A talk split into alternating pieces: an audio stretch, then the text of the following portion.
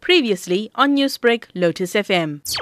What is important is for this process to be transparent. Doctors are held to high ethical standards. Um, Dr. Zweli Mkhize is a medical doctor, and therefore it is important that for now he steps aside, that the process proceeds so that we can get to the bottom of this and that healthcare can carry on. Do you think, though, that there could be any impact on the Department of Health and its running, given the fact that we are in the midst of a global pandemic? Dr. Mkhize put very good measurements in place. There's lots of committees that will be able to continue with the current work on the COVID-19. So it's not going to affect the current workings of the COVID 19 and the rollout directly if he's not there. How do you respond to criticism around the interim minister? Many saying that he should have rather have chosen someone who has a medical background? So, yes, it would be more appropriate because healthcare has got its own problems and you need to understand the healthcare environment. But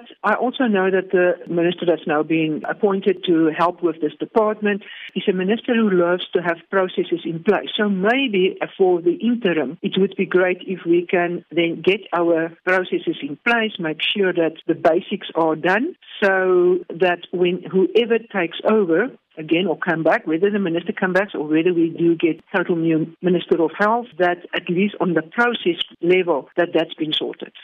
Newsbreak, Lotus FM, powered by SABC News.